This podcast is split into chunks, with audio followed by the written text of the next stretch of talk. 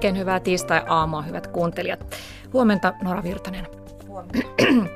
Sinä olet hyvän tekeväisyysyhdistys Hopein toiminnan ohjaaja, mutta alun perin joitakin vuosia sitten tutustuit tähän Hopein toimintaan asiakkaan ominaisuudessa, kun rahasi olivat tiukassa ja, ja velkataakkasi oli kasvanut kestämättömäksi. Kerro, miten tämä sinun velkaantumisesi sai alun perin alkunsa? Alun perin äh, erosin silloisesta puolisostani ja yritin täyttää tavallaan tätä tyhjyyttä, joka jäi. Niin sillä, että hankin kaikkea uutta kotiin, vähän kivaa uutta verhoa ja vähän vaatetta ja lapsille leluja, kaiken tämän luotolla. Otin siis eri, otin kaiken maailman luottokortteja ja tilejä ja mitä ikinä saatavilla oli, kun edellinen käytettiin loppuun, niin otettiin sitten joku uusi. Hmm. Ja aluksi nämä luottotilien lyhennykset tuntui Joo, ne tuntuu siis, toihan on vain 20 kuussa ja 30 kuussa ja eihän siinä mitään, nehän on ihan pikkusummia. Mm. No sä jäit tavallaan koukkuun tähän shoppailuun, niin millainen olo sulle tuli siitä, kun nostit uusia tavaroita tai, tai uusia vaatteita? Alkuunhan se helpotti aina muutamaksi päiväksi jonkun uuden asian nostaminen, mutta sitten piti saada taas joku uusi ja taas vähän lisää velkaa. Ja jos meillä oli tylsää lasten kanssa, niin tuntui siltä, että no lähdetään käymään jossain kaupassa, että onhan meillä nyt toi Stokkan kortti, että käydään hakemassa teille jotku, jotain kivaa puuhaa vaikka tälle päivälle. Hmm. Ja tällä tavalla jatkui sitten hyvän tovin, niin missä vaiheessa muistat, että aloit ensimmäistä kertaa hiukan huolestua tilanteesta, että, että sitä velkaa alkoi alko kertyä? Tilanne meni siihen, että mun kuukausittaiset tulot niin riittivät juuri niiden laskujen maksamiseen, mutta meille ei jäänyt yhtään rahaa käytettäväksi, joten me jouduttiin joko lainaamaan rahaa tai ottamaan lisää velkaa, jotta me saatiin sitten ruokaa. Minkälaista velkaa sä otit? Otit siis kulutusluottoja vai Joo, ihan, pikavippejä? Ja... Pikavippejä ei silloin, silloin vielä ollut, tästä on niin kauan aikaa, niin ollut samassa määrin kuin on nyt. Mutta ihan, ihan siis jonkun kaupan joku tämmöinen kortti tai mikä tahansa jossain vaiheessa jopa, jopa jotain lainaa ihan tämmöisiin normaaleihin kuluihin piti mm. ottaa. No paljonko sulla sitten kaiken kaikkiaan pahimmillaan oli sitä velkaa? Vaikea sanoa, koska mä en silloin siihen kiinnittänyt kauheasti huomiota. Sitähän vaan oli ja sitä tuli koko ajan lisää. Mutta sen jälkeen, kun sitä on ruvettu selvittää, niin siinähän on alettu alkaa, tai on jo niin paljon sitä korkoa päällä, että mä en tiedä, mikä se on tällä, tänäkään päivänä se todellinen niin kuin alkuperäisen velan määrä, koska nythän se on korkoa varmaan yli puolet siitä summasta. Paljonko se on nyt sitten tällä hetkellä se summa? Tällä hetkellä tuommoinen 6 ja 70 000 välillä. Mm, ja niistä pienistä lyhennyseristä sitten Joo. kasvoi loppujen lopuksi vuosien mittaan korkojen kerran nimenomaan melkoinen velka. Takusäätiön toimitusjohtaja Juha Pansar, miltä sinusta kuulostaa tämä Noran tarina sen suhteen, että minkälaisesta tilanteesta tuo velkaantuminen lähti ikään kuin lumipallon lailla vyörymään? Niin tavalliselta kuin se nykypäivänä voi kuulostaa. Se tuntuu aika lailla tosiasialta, että ihmiset velkaantuu todella monenlaisella tavalla, koska se on mahdollistakin monenlaisella tavalla. Mutta että me ollaan koitettu etsiä tavallaan jotain sellaisia niin kuin yhdistäviä tekijöitä, että missä, missä niin kuin tapahtuu sitten jotakin sellaisia, joissa, joissa niin kuin, joka on jotenkin pisteellä osoitettavissa, että tapahtuu jotakin aivan erityistä, niin kyllä ne on juuri tämmöisiä niin kuin ehkä jonkinnäköisiä kriisikohtia, jossa sitten haetaan vaikkapa, vaikkapa niin kuin apua, iloa tai muuta vastaavaa sit niin kuin sen rahan käytön suhteen. Ne parisuhdeerot taitaa olla aika lailla tyypillisiä. Niissä, niissä saattaa toki olla myöskin se, että tarvitsee lähteä perustamaan toista uutta kotia. Tavallaan jätetään kaikki taakse ja lähdetään vähän ovet paukkuen ja sitten halutaan näyttää, että, että kyllä mä pystyn siihen samaan kuin aikaisemminkin ja rakennetaan se uusi koti kokonaan uudelleen. Toki niistä tapahtuu usein tietysti myös sitä ihan luontevasti, että, että tavallaan aikaisemmin pienemmät kulut muuttuvat isommiksi kuluiksi, koska ne kohdentuu sitten nämä vain yhdelle ihmiselle, mutta tai, tai toiselle maksajalle ja, ja niin kuin se esimerkiksi sitten asumiskulujen suhteen, niin eipä ne koskaan taida olla siten, että ne on puolet siitä aikaisemmasta, vaan kyllä ne jotakin ihan muuta on. Plus, että mm. sitten tulee kaikki puhelinlaskut sun muut, jotka tuleekin sitten niin kuin enää sille yhdelle maksajalle. Joo. Nämä on vähän silleen vaikeita määritellä ylipäätänsä tällä hetkellä, koska niin kuin sanoin, niin se velkaantuminen tapahtuu aika monenlaisella erinäköisellä tavalla. Tämä on todella sirpaleinen mm. tämä mutta taustalla tietysti on myös tämä meidän kulttuuri, joka perustuu kuluttamiseen, että pitää olla tietynlaiset äh, vermeet päällä ja, ja tietysti lapsetkin vaatii, että pitää olla tietynlaiset äh, puhelimet ja, ja muuta. Ja myös niin kuin säkin Nora sanoit, että tavallaan olit ehkä oppinut hakemaan sitä lohtua nimenomaan kuluttamisesta. Kyllä. Mm, se piristi hetkellisesti. Kyllähän me määritellään aika paljon sitä omaa olemistamme ihan itsekin sillä, että, että mikä se meidän kuluttamisen tapa on niin hyvässä kuin pahassakin, että kumpaankin suuntaan se, se oman minän määrittely tulee paljoltikin siitä kautta, että millainen kuluttaja minä olen. Eikä se ole pelkästään niin kuin ihmisten oman tahdon varassa, vaan että kyllähän sitä on meille markkinoitu monellakin lailla tässä vuosikymmenten aikaan. Että kyllä, paitsi että me olemme siirtyneet tällaiseen kuluttajayhteiskuntaan, niin, niin kyllä me sitten ollaan myöskin niin kuin sieltä rahoituksen puolelta vähän toisenlaisessa yhteiskunnassa kuin joskus aikaisemmin, että enemmän ja enemmän ollaan siellä luottoyhteiskunnan puolella. Mm. Luottoa mitataan sekä rahassa että sitä luottoa mitataan monella muullakin tavalla. No Nora Virtanen, miten sä lähdit sitten äh, ratkomaan tätä sun tilannetta, kun olit siinä vaiheessa, että niitä laskuja vaan tipatteli luukusta ja aloit ymmärtää, että nyt sulla ei ole rahaa enää niitä maksaa?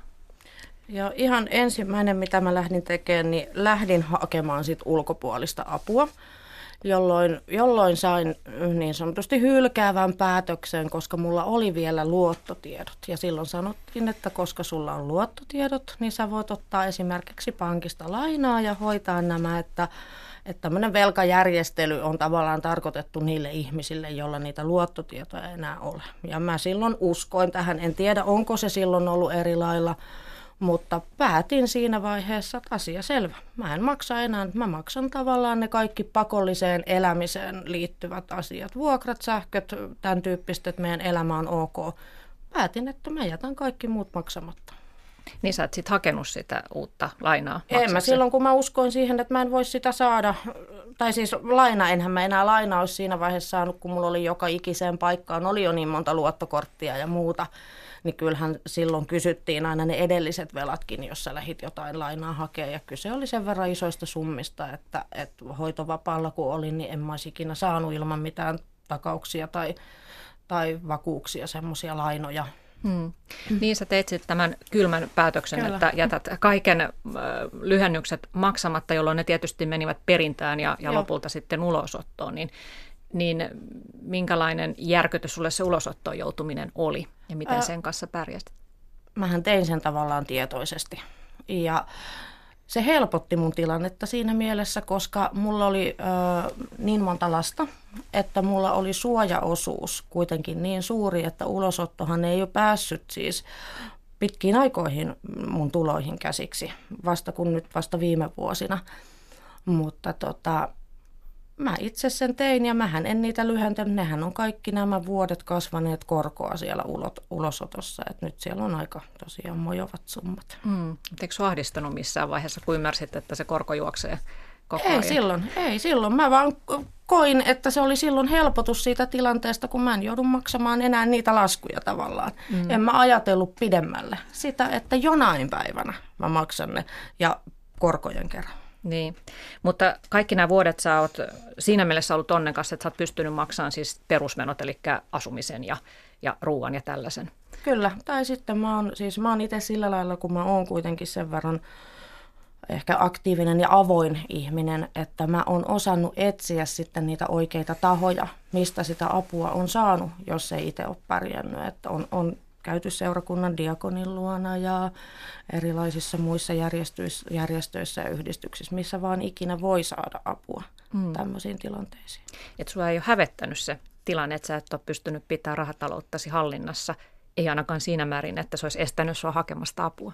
Ei, itse asiassa mulla, mulla ei. Et ensimmäiset häpeen tunteet on tullut varmaan silloin, kun lapset on alkanut olla niin isoja, että he ovat käsittäneet sen tilanteen, että että miksi me ei tehdä esimerkiksi jotain asioita kuin muut, että, tai miksi meidän vaatteet ostetaan kirpputorilta. Tai esimerkiksi lasten koulukuvat on erittäin hyvä esimerkki. Kun niitä vuosikausia jätät maksamatta, niin jossain vaiheessa tulee se piste, että niitä ei sulle enää anneta. Kun lapset kyselee, että se tilanne, kun sä oot joutunut omille lapsille selittämään tätä tilannetta, niin se on ollut häpeällinen. Hmm. Mutta mä oon avoimesti ollut kuitenkin, ystävät tietää, ehkä siinä on ollut justiin tavallaan sitten mukana myös se, että hei houkuttelee, että hei lähdetään nyt vaikka tyttöjen kesken risteilylle tai johonkin, koska he tietää, että mulla ei ole varaa siihen. Mm, aivan. No mikä käsitys sinulla, Juha Pansar, on tästä häpeäasiasta, että kuinka yleistä se on, että nimenomaan häpeän takia se avun hakeminen viivästyy ajattelen lähinnä sitä, että kun kuntien velka- ja talousneuvoiltahan tulee jatkuvasti sitä viestiä, että ihmiset tulevat aivan liian myöhään heidän pakeilleen siinä vaiheessa, kun on jo maksu, maksuhäiriörekisterissä ja on se velkataakka jo ihan suunnaton. Iso juttuhan se on. Meillä suomalaisilla tuntuu olevan tavattoman hyväkin maksumoraali ja myöskin sitten niin kuin semmoinen kasvojen säilyttämisen halu. Se, että, että niin kuin, niin kuin halutaan pitää se hyvä yllä, mitä on ollutkin. Et sinällään Noora kuulostaa tässä nyt niin kuin aika lailla poikkeavalta, että olet kuitenkin niin, kuin niin avoimesti suhtautunut tähän tilanteeseen ja kertonut jopa läheisille. Et kyllä se yleisempi tilanne niin kuin meidänkin palvelujen kautta, mikä nähdään, niin on se, että välttämättä edes se oma puoliso ei tiedä siitä tilanteesta. Toisaalta se, mikä, mikä tuossa niin niin kertomassasi, niin, niin pisti vähän korvaan, niin, niin oli nimenomaan just se, että, että meillä aika usein nämä palveluja tarjoavat sekä neuvonta että, että sit niin kuin järjestelypalveluja tarjoavat tahot toteaa sen saman puheen, mitä me esimerkiksi takuusäätiössä ollaan todettu, että, että, niin kuin, että ihmiset tarttuu niihin asioihin valitettavasti liian myöhään. Että se tuntuma siihen, että mulla on niin kuin oikeasti ongelma, niin se, vasta, se tulee vasta siinä vaiheessa, että, että se todella on se ongelma. Ja, ja niin kuin myöskin että se palveluihin hakeutuminen tapahtuu liian myöhäisessä vaiheessa. Mutta suthan toisaalta käännytettiin just mm. pois sieltä siinä vaiheessa, kun olisi pitänyt ruveta auttaa ja olisi jo kannattanut auttaa ennen kuin ne korkoa korolle lähtee sieltä tulemaan, joka kertoo niin kuin omaa aika reipasta kieltään siitä, että myöskin se meidän palvelujärjestelmä – on niin kuin rakennettu sen kaltaiseksi, että ihmisiä autetaan vasta sit vaihe, siinä vaiheessa, kun todella on sitten avun tarve, mutta se tarkoittaa myöskin sitä, että se, se niin kuin, tavallaan se ongelma, joka pitää ratkaista, niin se on paljon, paljon, paljon suurempi ja paljon, paljon, paljon vaikeampi. Mm. Tämä on semmoinen iso juoni, jota mekin ollaan koitettu niin kuin, niin kuin tuolla – tuolla tota, sellaisissa paikoissa, missä päästään keskustelemaan esimerkiksi päätöksentekijöiden kanssa, niin koitetaan tuoda kaiken aikaa tällä hetkellä esille, että, että miten me saataisiin sitä meidän koko suomalaista talous- ja velka-alan palveluvalikoimaa tuotuu enemmän sinne varhaisempaan vaiheeseen. Että olisi nyt edes se muutama kymppitonnia aikaisemmin kun pystytään auttamaan tai suostutaan ottamaan sisään tai tarjotaan palveluita tai tehdään tietoiseksi niitä palveluita. Että kyllä meillä täytyy ihmisten olla todella ongelmissa ennen kuin lähdetään, ennen kuin he edes löytää tavallaan niin kuin niiden palvelutarjoajien pari, jotka meillä sellaisia palveluita tarjoaa. Mm. Että ei, mitä... ei, ei, ei näitä palveluita mainosteta missään. Niin. Vippejä mikä ja rahaa kyllä mainostetaan. Keino tähän käsittääkseni oli itse asiassa nimenomaan takusäätiö, mistä Kyllä. Ihan ekan kerran menit pyytää Joo. apua ja sieltä, sieltä sitten käännytettiin, että ei, että sulla on vielä luottotiedot kunnossa. Kyllä. Mutta, se, on aika, se on sinällään niin. aika jännä, jännä että sit niin onko siellä tehty sitten arviota siitä, että, että tavallaan että kykenisi itse järjestelemään jollain lailla sen, mutta että toivon, että nykyään meiltäkin ainakin saa sitten jo sellaisen palvelun, jossa tehdään niin kuin jonkunnäköinen analyysi siitä tilanteesta, että, että mikä se sun mm. todellinen tilanteessa on ja, ainakin ja annetaan ne neuvot. Että esimerkiksi meillä kun ihmiset tulee velkajärjestelyyn niin, niin, niin, tai hakee meiltä järjestelyä, niin meidän nykyisessä tavoitevalikoimassa lukee oikeasti se, että, että, niin kuin, että jokainen saa meiltä sen palvelun. Järjestely ei välttämättä ole kaikille mahdollinen. Jos esimerkiksi velkaa on enemmän kuin 34 000, niin meillä ei ole mahdollisuuksia enää lähteä siinä vaiheessa, koska meidän raja on laitettu siihen, että meidän rahoittaja on laittanut rajan 34 000 ja jos menee sen ylitse, niin me emme auta. Tai sitten se on joku muu väline. Mutta jokaiselle me halutaan antaa ne ohjeet, että no mikä olisi sulle sitten se sopivin mahdollinen ratkaisu? En tiedä, että oliko sitten, tässä on kuitenkin kyse tuossa 2000-luvun alkupuolella, niin, että oliko tilanne silloin niin paljon erilainen. Silloinhan veloista ei samalla lailla ensinnäkään edes puhuttu. Ja kun mä mietin omaa lähipiiriä, niin hirveän monella ystävällä oli sama tilanne. Se oli vähän jotenkin niin kuin, sen takia se ei ollut niin häpeällistä, kun mm. se oli niin monella se tilanne. Mutta tosiaan varmasti tässä, tässä on kuitenkin mennyt jo muutama kymmen vuosi kohta, niin on varmasti palvelut myös muuttunut. Mm. Mutta edelleen siis tämä kuntien talous- ja velkaneuvonta niin keskittyy siihen velan, velan eikä niin kuin eikä siihen, että neuvottaisiin taloudenpidossa. Niin onko sulla tähän, Juha Pantsar, joku kikkakolmonen, että miten se systeemi saatta, saataisiin enemmän ennaltaehkäiseväksi toiminnaksi? Sitä mietitään niin kuin tulevina vuosina tiedän sen, että se, se tulee niin kuin pohdintojen alle, että tällä hetkellähän meillä niin kuin on, näyttää, että tuo koko kenttä on aika lailla muuttumassa jo sen järjestämistavan suhteen, kun on tämä kuuluisa sotekuvio, niin talous- ja velkaneuvonnan palvelut on sijoittuneet ylipäätänsä kunnissa. Ne on, ne on velvoitettuja kunnallisia palveluita, mutta ne on sijoittunut vähän sinne sun tänne. Et osassa kuntia ne on siellä sosiaali- ja terveydenhuollon toimialan kokonaisuudessa, osassa ne on jossain hallinnon puolessa, osassa ne on sitten jossain muualla, osassa ne ostetaan ulkopuolelta. Ja nyt kun sotepalveluja viedään sinne maakuntiin, niin on käyty paljon keskustelua siitä, että no mihin nämä sitten menee. Okei, se on sen verran pieni kokonaisuus, että sitä ei ole ihan siinä etujunassa lähdetty ratkomaan, mutta että nyt hallitus on puoliväliriihessä. Ihan Männä viikolla tuossa kuului sieltä, että on tehty ratkaisu siitä, että ne vietäisiin oikeusaputoimistojen yhteyteen, joka ehkä entisestään vähentää siitä, sitä, neuvon, sitä talousneuvonnan, sitä mukana elämisen ja sitä sosiaalityön puolta, mutta niin kuin korostaa ehkä sitten enemmän sitä nimenomaan velkojen selvittelyn, ratkomisen ja niihin valmistelemisen puolta, jossa esimerkiksi valmistellaan velkajärjestelyhakemusta joko tuomioistuimeen tai sitten vaikkapa takuusäätiölle. Tämä on vähän silleen, että, että, että, että meillä, on, meillä on tällä hetkellä ollut se reilu parikymmentä vuotta tämä talous- ja velkaneuvonnan kokonaisuus, jossa, jossa tota, kyllä se työ, kaikki sen tunnustaa, että se työ on painottunut sinne niin kuin velkojen selvittelyn ja siellä niitä, niihin vaikeisiin velkaongelmiin ratkaisujen etsimisen puolella ja aikaresursseja on sitten ollut korkeintaan sellaisissa paikoissa, missä kunnat on laittaneet omaa rahaa siihen toimintaan, niin on ollut sitten enemmän siihen, että kyetään myöskin tavallaan hoitamaan sitä ehkäisevämpää neuvontaa.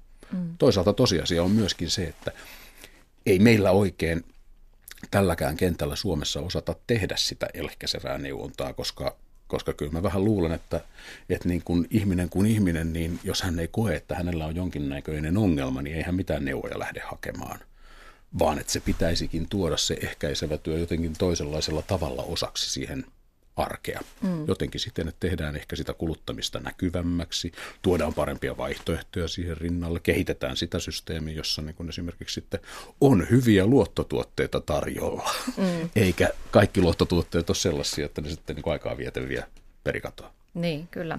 Joo, mennään kohta noihin asioihin vähän lisää, mutta Noora, tosiaan sun velkaantuminen lähti silloin 90-luvun lopussa avioeron myötä ja se lumipallo on vierinyt nyt tähän päivään asti itse asiassa, että velkasumma on tällä hetkellä 60 000 euroa, eli tilanne ei ole siinä mielessä vielä ratkennut. Ei. Mutta, mutta tota, jonkin, jonkinnäköinen järjestys on ilmeisesti tulossa, niin kerro, että mikä nyt on tämä viimeisin käänne tässä sun selvittelyssä, että mistä olet hakenut apua? Joo, eli siis ihan velkaneuvojan luokse menin sitten uudelleen. Tuossa tota, tiesin itse asiassa itse, että velat on niin takuusäätiön niin selviteltäviksi niin liian suuria.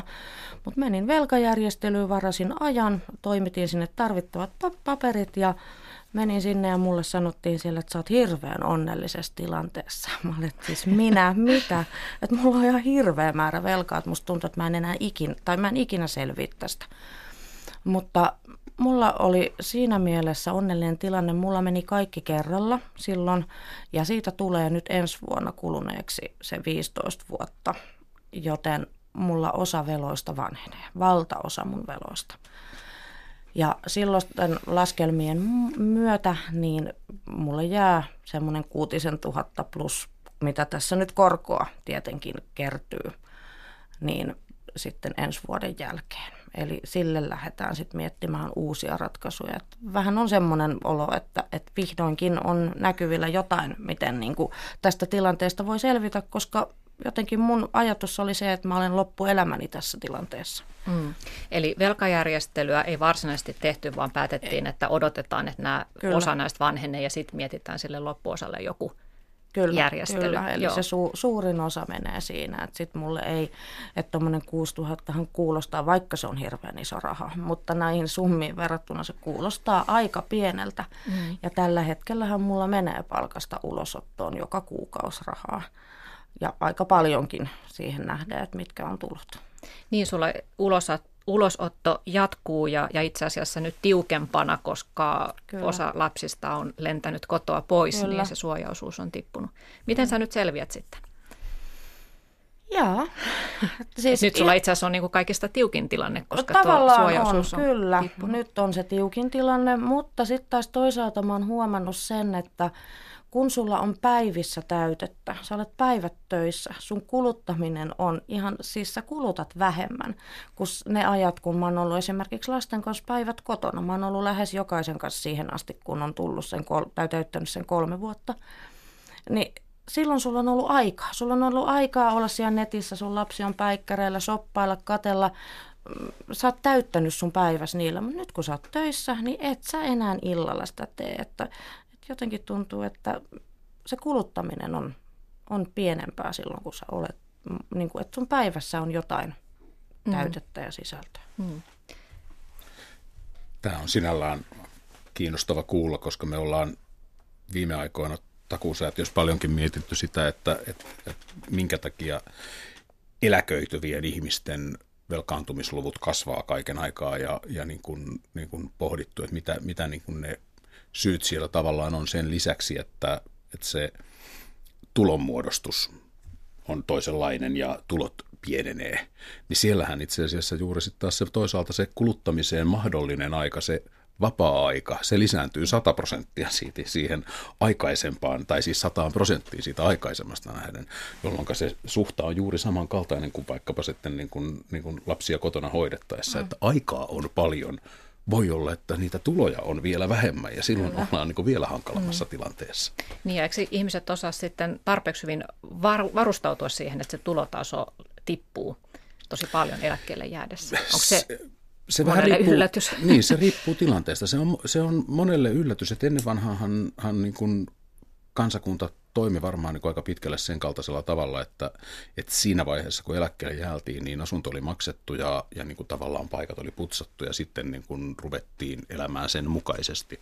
Mutta tästä on tehty Ruotsin puolella niin kuin ihan kiinnostavaa tutkimustakin, mistä, mistä niin kuin on, on kuullut, että, että tavallaan nyt meillä jää eläkkeelle ensimmäistä kertaa tämmöiset niin kuin kuluttamaan tottuneet ihmiset, jotka määrittää aika paljon sitä omaa elämänsä sen kulutuksensa kautta ja joille luottojen käyttö on esimerkiksi ollut jo niin kuin vuosikymmeniä niin kuin normaali tapa toimia.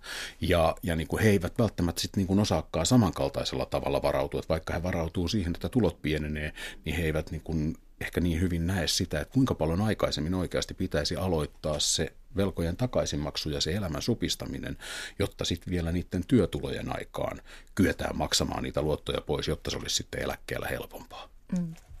No mitä Nora sanot siihen, että, että sä oot nyt parikymmentä vuotta paininut näiden velka-asioiden kanssa, mutta velka on syntynyt tavallaan omasta holtittomasta kulutuksesta, eli se on, voi sanoa, että omaa syytäsi. Kyllä.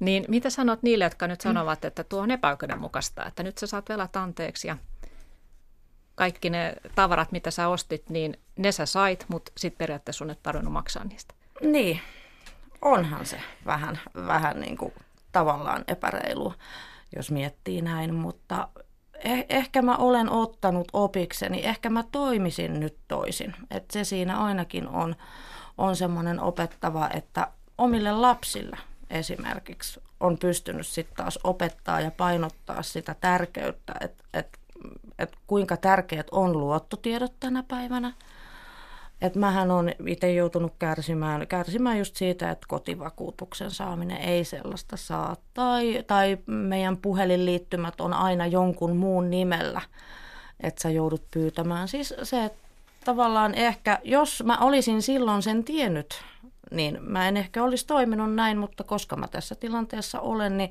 nyt ei auta kun yrittää vaan niillä ammatti-ihmisten antamilla neuvoilla mennä eteenpäin. Mm. Kyllä. No mitä sä sanot Juha Pansar takuusäätiöstä, että kun iso osa Noran veloista nyt ensi vuoden aikana lyhenee ja hänelle jää se about 6 000 euroa, niin mitä sellaiselle velalle, mitä se kannattaisi hoitaa? No siihen on varmaan niin kuin, niin kuin muutamia vaihtoehtoja ja joissain kunnissa meillä on pari, vähän reilu kaksi kuntaa Suomessa, joissa on sosiaalinen luotto käytössä. Se toimii jopa niissä. Kyllä takuusäätiön, takuusäätiön takauksillakin järjestellään yli 2000 euron luottoja ja, ja niin kuin, niin kuin arvioidaan sit niin sitä tilannetta, että on, onko, se, onko se vaivalloisempaa hoitaa meidän kautta vai annetaan ohjeet sit sitä, että miten maksetaan se niin kuin osana niitä omia tuloja, että miten omassa tekemällä maksusopimuksen pankin kanssa esimerkiksi, niin hoidetaan se. Velkajärjestely on sitten niin jo, se tuomioistuimen velkajärjestely, se on niin heavy keino, että se ei kyllä niin kuin, niin kuin taida ihan, ihan siihen, sitä korttaa ei kannata käyttää ihan siihen kohtaan. Mutta kyllä, kyllä niitä keinoja oikeasti, oikeasti rupeaa niin kuin olemaan, mutta niitä käytetään loppujen lopuksi niin kuin, ja ohjautuuko ihmiset niihin jotenkin sitten vähän huonosti vai, vai mikä niissä on. Mutta että nämä nyt ensimmäisenä tulee itselle mieleen nämä, nämä niin kuin pari vaihtoehtoa. Niin kun miettii esimerkiksi tätä mun tilannetta, niin mun, mun velko sen loppuvelan järjestelemiseksi, niin ö, täytyy miettiä myös sitä, että mikäli mulla ei ole joku järkevä, järkevä niin kuin maksusuunnitelma tai luotto sille lopulle, niin silloinhan ulosotto edelleen vie mun palkasta. Eli päällekkäinhän mulla ei voi olla. Että se pitää olla joku semmoinen, semmoinen järjestely sitten, että, että mä maksan vaan sitä yhtä ainoata velkaa, koska muuhunhan ei ole niin kuin mm. varaa, se on ihan selvä. Toi on ihan, ihan totta ja juuri sen kaltainen, jossa niin kuin hyvä huomata, että, että niin kuin, niin kuin aina näissä kysymyksissä, susta on kasvanut tietysti niin kuin tota myöten jo, niin kuin kun olet ollut noin kauan tuossa, tuossa niin kuin kuviossa, niin susta on kasvanut jo yhdenlainen ammattilainen tai asiantuntija näissä asioissa.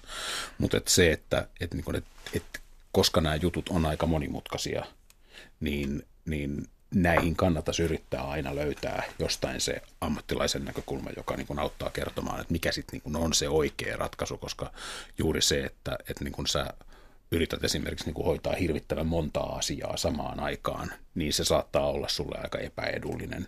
Et monessa tilanteessa, jos sanotaan että vaikkapa meidänkin asiakkaat, jotka meiltä hakee järjestelyä, niin se, se ihan tavanomainen tilanne on tällä hetkellä, että niitä avoimia velkoja on useita kymmeniä. Mm. Parhaassa tapauksessa niitä on, niitä on niin kuin mun silmissäni ollut yli 130 avointa velkaa eri suuntaan. Ja, ja niin kuin, että niihinkin on niin kuin selkeä logiikkajärjestys, että missä niitä järjestyksessä kannattaa ruveta hoitamaan, mm. jotta sitten niin kuin se on edullinen sille itselle se tilanne. Eli hakekaa ihmiset ajoissa apua, se on ehkä tiivistettynä tämä, tämä tuota sanoma tässä. Kuuntelette siis Yle Radio yhtä, puhumme velkaantumisesta kuluttamisen takia ja täällä aiheesta keskustelevat Nora Virtanen, joka kertoo omaa velkaantumistarinaansa ja siitä selviytymistä ja takuusäätiön toimitusjohtaja Juha Pansar. Ja nyt voisin vähän kertoa, että mikä siis tällä hetkellä on tämä suomalaisten velkaantumistilanne – nimenomaan liittyen tähän kuluttamiseen. Suomen, Suomen Pankin mukaan kotitaloudet nostavat uusia vakuudettomia kulutusluottoja nyt ennätysmääriä. Samaan aikaan lainaajat ovat pidentyneet huomattavasti. Keskimääräinen kulutusluoton luoton takaisinmaksuaika on jo lähes 13 vuotta. Ja valtiovarainministeriön tuoren katsauksen mukaan kotitalouksien säästämisaste laskee, velkaantumisaste nousee. Ja yksi olennainen syy tähän lisääntyneeseen luoton käyttöön on yksinkertaisesti se, että näitä luottoja tarjotaan tosi paljon. Ne on helppoa, helppoja ottaa. Perinteisten pankkien rinnalle on noussut erilaisia uusia toimijoita. Ja viime vuonna tilastoitiin yli miljoona uutta maksuhäiriömerkintää. Maksuhäiriörekisterissä on tällä hetkellä ihmisiä 374 000. Puoli miljoonaa suomalaista on ulosotossa. Onko ihmisillä epärealistinen käsitys kyvystään maksaa näitä kulutusluottoja takaisin, koska nämä maksuhäiriötilastot on näin korkeita?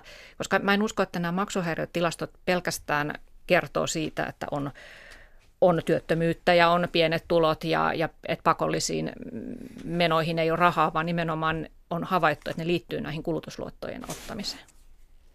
Niin, että ihmisillä ei siis kysymys oli, että ei ilmeisesti ole käsitystä siitä, että nämä pitäisi maksaa. Tai että kuvitellaan, että kyllä mä, kyllä mä näistä hoidan. Niin kuin no, itse sullakin oli, että kyllä mä hoidan. Ja sitä ei osaa kuvitella siis. Äh, sä et välttämättä siinä tilanteessa, kun sä tarvitset sitä rahaa tai jotain asiaa, niin ymmärrä sitä, että kuinka suuri se korko todellisuudessa on. Et sen, jos sä lyhennät jotakin tuommoista, mitä nyt on, jotain, jotain tämmöistä tiliä tai, tai just varmaan nämä pikavipit voidaan, että silloinhan semmoisia ei vielä ollut. Mutta tota, siis se korko on niin suuri, että jos sun lyhennys on 20 euroa kuussa ja siitä menee 5 euroa itse sen lyhennyksen vel- velkasumman hoitamiseen ja 15 euroa kuluihin, niin sitä ei ehkä käsitä mm. silloin. Joo, sitä ei tule ajatelleeksikaan ei. siinä vaiheessa, kun on akuutti rahapula. Helppo vastaus kysymykseesi on, että on.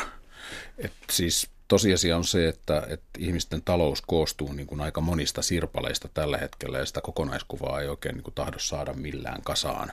Ja sitten taas toisessa puolessa niin, niin se, millä mielikuvia luodaan esimerkiksi niin kuin näiden luottojen suhteen on juuri niin kuin Nora tuossa sanoi, niin kuin se, että, että, niin kuin, että eihän se ole kuin se vitonen ja se vitonen niin kuin siinä kuukaudessa ja sillä hetkellä tuntuu niin kuin siltä, niin kuin, että no eihän mulla oli tarve, mihin mä tarvitsen rahaa ja mä saan vitosella sen tosta, että vitosen joudun maksamaan siitä, että saa sen tarpeeni tyydytettyä. Ja, ja me eletään aika lailla sellaisessa tilanteessa, jossa niin kuin täytetään tämän hetken tarpeita ja nyt eikä suinkaan ajatella sitä, että no mitähän tämä nyt sitten vuosien myötä minulle merkitsisi. Mm. Se kuulostaa oikeasti niin kuin munkin korvissani absurdilta, vaikka mä oikein hyvin tiedän sen, että se logiikka on juuri sen kaltainen, että korkoa korolle ja sitten niin kuin useat purot tuovat niin kuin ison potin ja niin edelleen. Mutta se, se niin kuin, sitä ei ole kyllä niin kuin oikein kukaan kyennyt vielä niin kuin kunnolla piirtämään, että miten saataisiin oikeasti se ymmärrys luotuu ihmisille, että mitä merkitystä korkoa korolle systeemillä oikeasti on. Että, että paljonhan sitä kansantaloustieteilijät ja kuluttajaekonomistit sun muut pohtivat ja laskevat, mutta että niin kun, eipä se nyt kauheasti näytä sitä viisautta tuovan, että ihmisille tehdään tietoiseksi opetetaan laskemaan korkoa ja tehdään koron merkitys tietoiseksi, koska se tarve on nyt ja tällä hetkellä. Mm. Ja sitten taas ne varsinkin nämä uudet, uudet luotottajat, niin, niin he markkinoivat niitä palveluita vähän toisen kaltaisella tavalla. Ei he markkinoi niitä suinkaan sillä tavalla, että saat maksettua tämän takaisin siinä ja siinä ajassa, vaan he markkinoivat mm. niitä sillä, että, että, niin kuin, että tällä löydät ratkaisun niin, ongelmaan. rahaa. Niin, sinulla on varmasti jokin ongelma tai tarve, sinä olet oikeutettu siihen asiaan mm. ja tässä on sinulle ratkaisu niin. siihen. Älä suotta kärvistele, ota tämä mm-hmm. laina. Ö, Suomen asiakastiedon raportin mukaan lähes 60 prosentilla kulutusluoton hakijoista on luottoja ennestään ja huomattavalla osalla on jo ennestään maksuvaikeuksia, ei välttämättä vielä maksuhäiriötä, mutta jonkinnäköisiä vaikeuksia. Ja esimerkiksi viisi erillistä samaan aikaan lyhennettävää kulutusluottoa ei ole asiakastiedon mukaan ollenkaan harvinaista. Heidän havaintojen mukaan uutta luottoa on haettu pahimmillaan tilanteessa, jossa hakijalla on ollut muita kulutusluottoja peräti 300 000 euron edestä. Miksi ihmisille, näin pahasti velkaantuneille ihmisille, joilla on monta eri kulutusluottoa parhaillaan päällä, miksi heille myönnetään lisää lisää sitä lainaa? Markkinat toimii niin. Markkinat niin. toimii sillä tavoin, että, että meillä on, on niin kuin, tämä on hyvä bisnes, ja tähän sisältyy paljon riskejä myös sen luotottajan näkökulmasta. Mutta tällä hetkellä kuitenkin niin kun se, kulut, se, se tavallaan niin kuin ostokysyntä niiden uusien luottojen suhteen on niin paljon vahvempi kuin, niin kuin sitten taas ne tappiot, mitä sieltä tulee, että se bisnes kannattaa.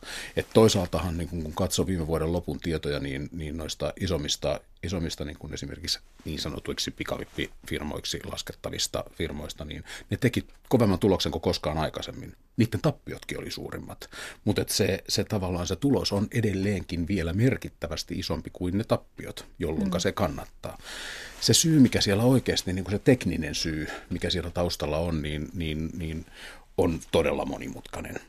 Ja, ja niin kuin ei siihen mitään yhtä ainoata ratkaisukeinoa ole. Mutta on keinoja, joita voitaisiin toki käyttää enemmän ja saada sitä jäävuoren huippua leikattua taas jonkun mm. verran. Et korkoihin vaikuttaminen on ollut, ollut yksi asia. Toinen asia on ollut tietysti se, että et, et meillähän perinteisesti, niin kuin tuossa jo aikaisemminkin todettiin, niin ihmiset välttelee aika paljon sitä maksuhäiriömerkinnän saamista. se hankaloittaa elämää monella tavalla. Norkaan ei saanut sitä kotivakuutusta ja mm. niin edelleen.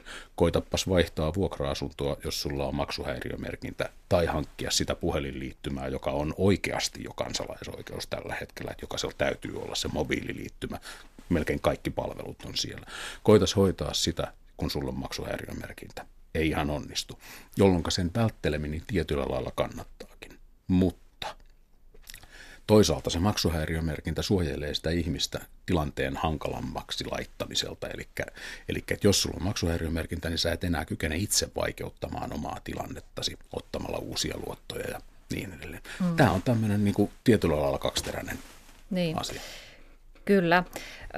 Ö, tuota, mitä sanotte sitten siitä, että kun esimerkiksi Ruotsissa ja useimmissa EU-maissa on käytössä tällainen positiivinen luottorekisteri, jossa luotonantaja voi tarkistaa, että missä kaikkialla muualla tällä asiakkaalla on, on tuota velkaa, koska asiakas ei välttämättä itse kerro, että hänellä on sitten tuonne ja tännekin velkaa. Paljonko on velkaa, paljonko on pääomaa, tuloja.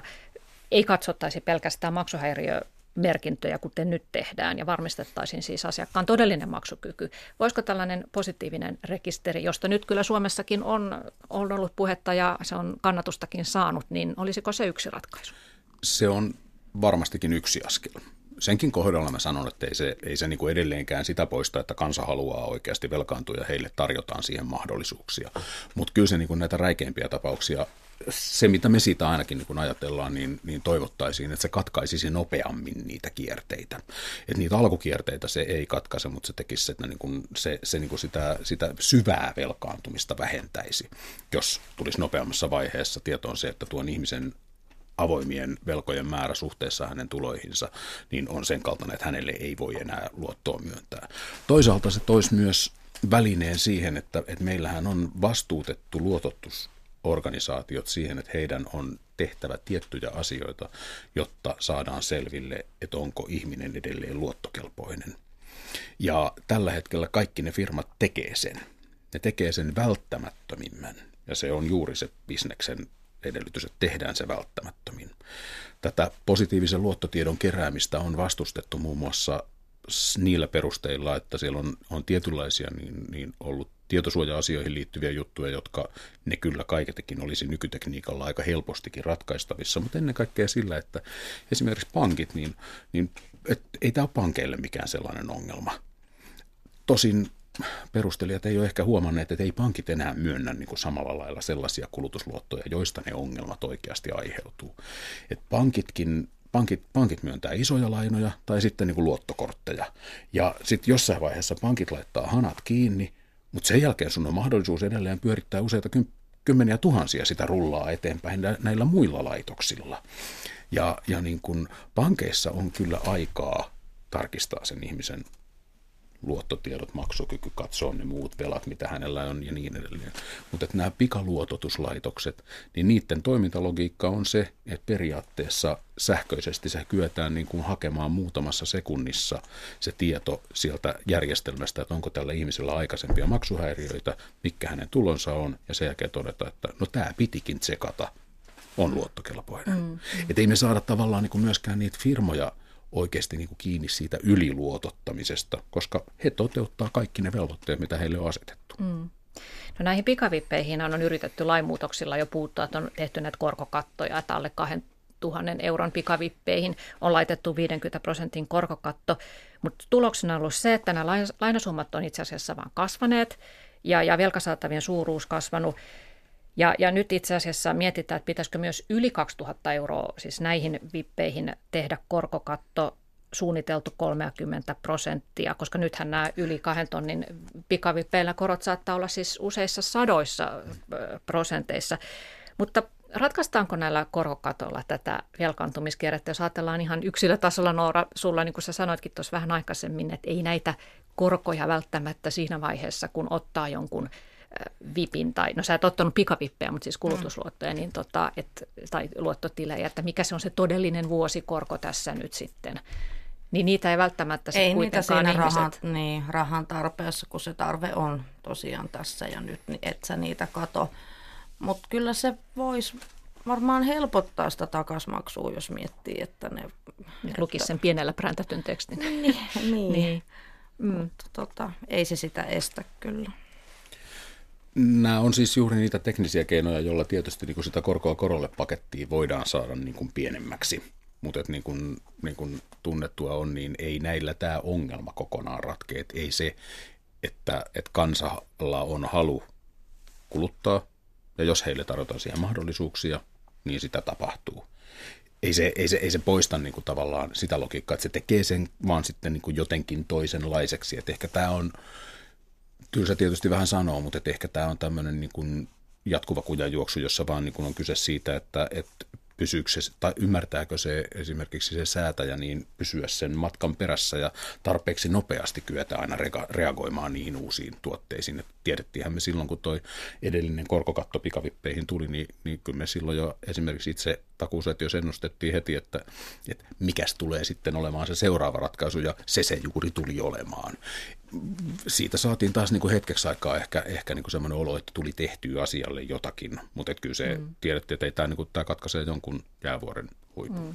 Siinä taustalla on paljolti se, että niin kuin se tavallaan kuluttaminen on muuttunut niin näkymättömäksi ja sirpaleiseksi, että se, se niin kuin tavallaan se hallinta on vähän niin kuin, niin kuin, siihen täytyisi löytää toisenlaisia keinoja oikeasti siihen oman talouden hallintaan.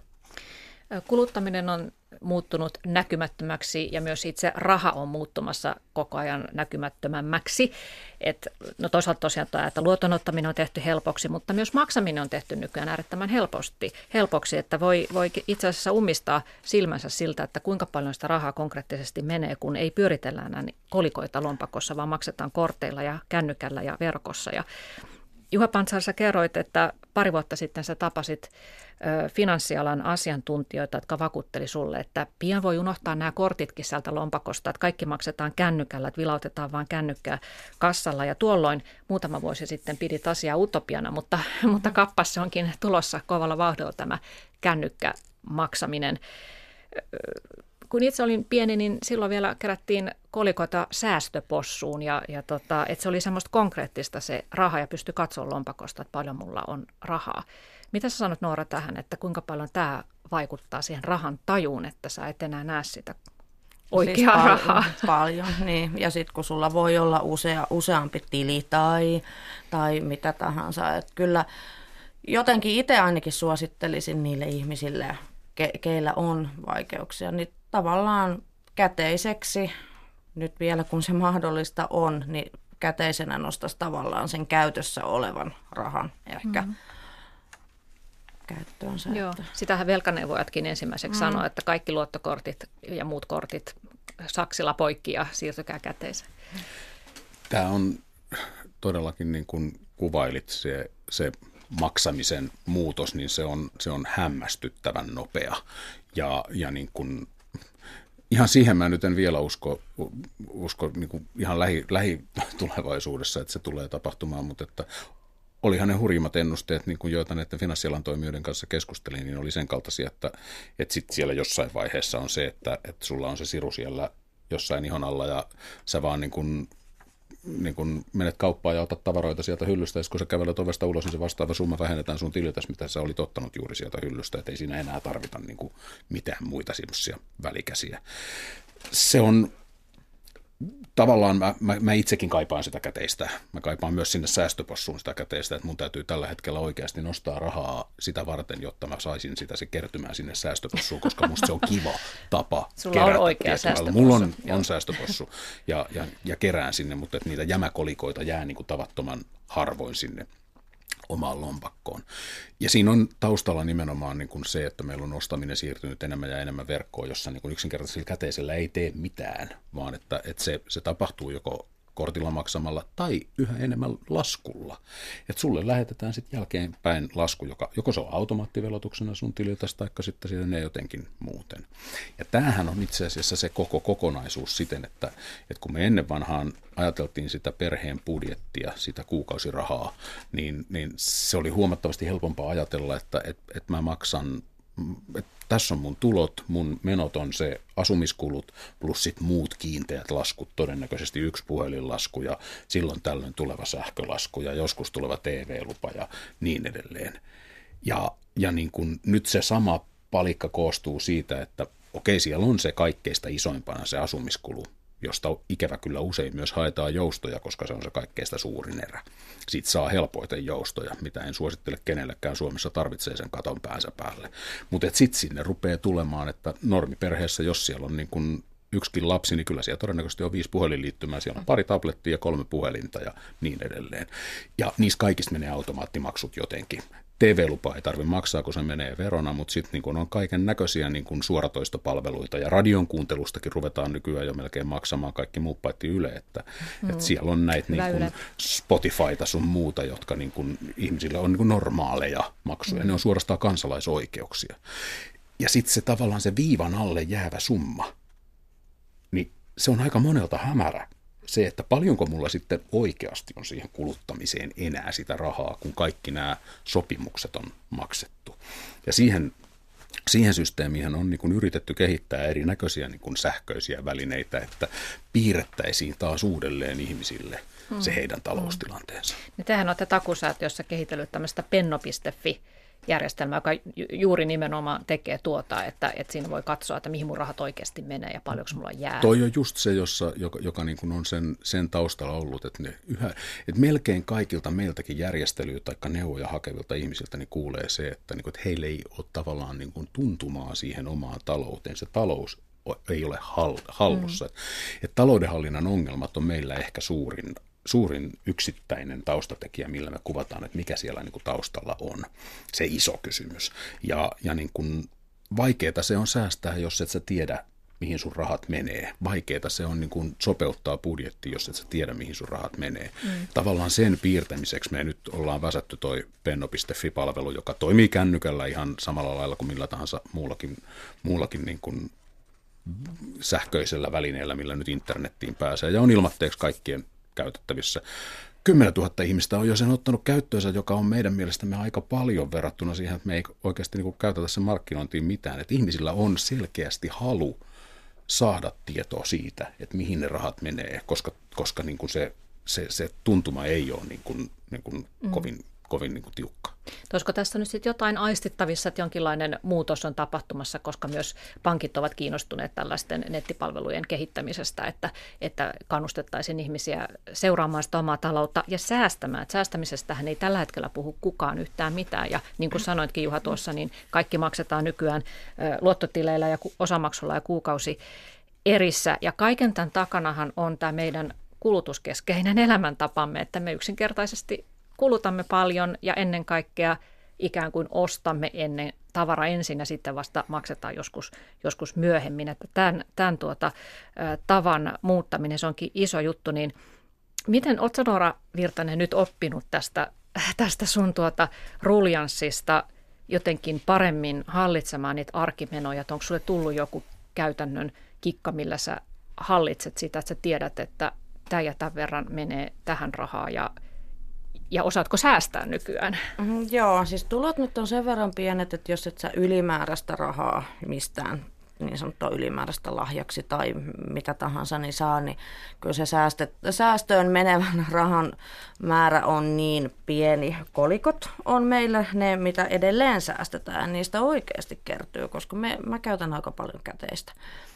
Mutta se, että ylipäätänsä se, että silloin kun mä saan rahaa mun tilille. Mä maksan ensimmäisenä ne pakolliset, pakolliset menot siitä. Asumisen menot, puhelinlaskut, juuri nämä, mistä äsken oli puhe. puhe. Ja sittenhän se on helppo tavallaan katsoa, että seuraavaan rahapäivään on niin ja niin päin paljon aikaa ja tilille jäi tämän ja tämän verran rahaa. Jakaa se joko viikkobudjetiksi tai vaikka päiväbudjetiksi. Mm. Että, mutta se ei sitten tosiaan salli ihan kauheasti tämmöisiä, että sitten kun tulee joku, joku äkillinen joku kalliimpi lääke tai esimerkiksi eläinlääkärikulu on monille semmoinen tai joku yllättävä meno, niin sittenhän kaikki on taas ihan päälailla. Että, et... mm. No ootko saanut tämän sun ostosriippuvuutesi hallintaan?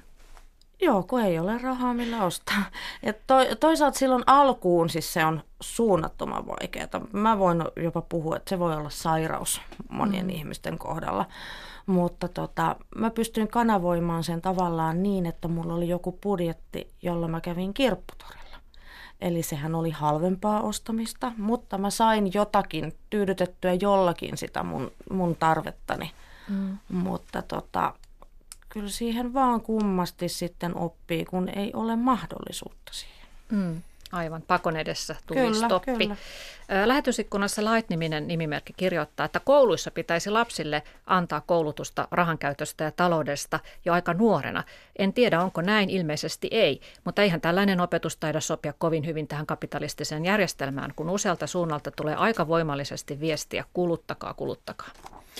Itse asiassa koulussa on niin kuin uudessa opetussuunnitelmassa on lisätty sitä jonkun verran ja, ja niin kuin parempaan suuntaan ja on tulossa siihenkin niin kuin uusia käytäntöjä, mutta että ehkä siinä on, on vielä tietyllä lailla se, kun katsotaan tilastoja, että ketkä velkaantuu kaikkeasta nopeita ja eniten, niin ne ei ole niin kuin ne ihmiset, jotka on sieltä koulusta juuri valmistuneita, koska siinä vaiheessa sitä rahaa ei vielä hirveästi ole ja sitä, sitä niin kuin luotonottokykyykään ei hirveästi ole, vaan että ne on ne niin kuin 25 ylöspäin olevat ikävuodet, jossa niin se tapahtuu räjähtävän nopeasti.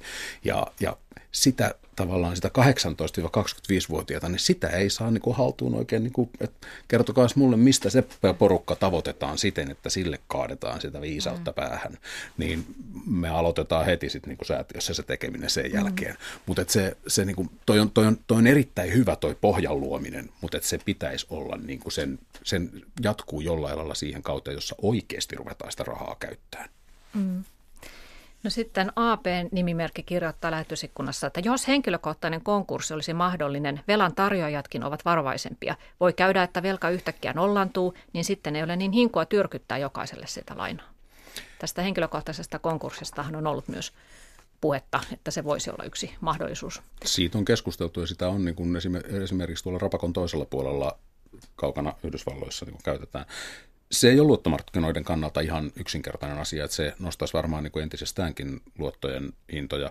Nythän siitä ollaan keskusteltu niin kuin viime vaiheessa, mitä nyt tuolta hallituksen puoliväliriestä on, on kuulunut, niin, niin ollaan keskustellut, että miten esimerkiksi vaikkapa sitten yrittäjien osalta kyettäisiin helpommin tarjoamaan mahdollisuutta uuteen alkuun.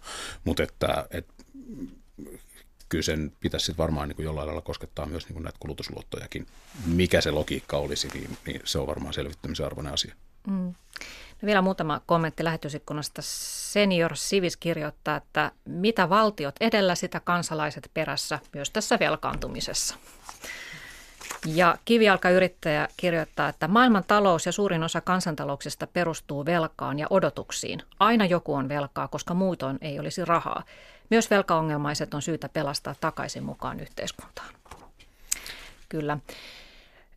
Noora Virtanen, sä tosiaan nykyään töissä hyvän tekeväisyysyhdistys Hopeissa toiminnan ohjaajana, niin kuinka paljon sä näet siellä ihmisiä, jotka on samassa tilanteessa kuin sinäkin itse asiassa tällä hetkellä, eli velka, velkavankeudessa? Paljon. Siis joo, kyllä, kyllä näkyy näkyy ja tota, vaikka kaikki ihmisethän meille ei niin avoimesti tietenkään tilanteestaan puhu, mutta kyllä näkyy. Mm. Millä tavalla se näkyy sitten? Jotkut tulevat sinulle kertomaan. Joo, joo, kyllä se näkyy ihan siis asiakkaiden suorina kertomuksina. Ja tota, ei, ei tämä varmaan ole, ole niin kuin ihan tavaton tilanne, että mm. näin ihmisillä tänä päivänä on. Ja varmaan asiakkaita myös helpottaa se, että sä itsekin oot ollut avoin omasta Ky- tilanteestasi. Kyllä, mä luulen kyllä. Että mm. se, on, se pystyy avautumaan helpommin, kun sanoo, että hei, että mä tiedän just, mistä sä puhut. Mm. No, mitä sä haluaisit sanoa näille ihmisille ja muillekin, jotka juuri tällä hetkellä raastavat hiuksia päästään, että tilanne tuntuu toivottomalta ja tuntuu, että ikinä mä selvin näistä veloista? Niin hurjalta kuin se kuulostaakin, niin jos vaan mahdollista, niin tosiaan se, että kortit poikki ja käteinen käyttöön ja avoimuus. Siis ihan omalle lähipiirille, se on ihan hirveän tärkeää. Sitä ei välttämättä tiedäkään, että jollain muulla voi olla se sama tilanne. Siitä ei välttämättä puhuta, se voi olla se häpeän asia. Ja ammatti-ihmisiin yhteyttä. Kyllä, kyllä siellä osataan ainakin antaa neuvoja, että mihin su- suuntaan sun kannattaa lähteä, jos ei pystytä heti auttamaan rohkeasti apua Kyllä, hakemaan. ajoissa. Kiitoksia Nora Virtanen ja kiitoksia Juha Pantsar keskustelusta ja hyvät kuuntelijat, kiitos teille mukana olostanne. Tapaamme ensi tiistaina.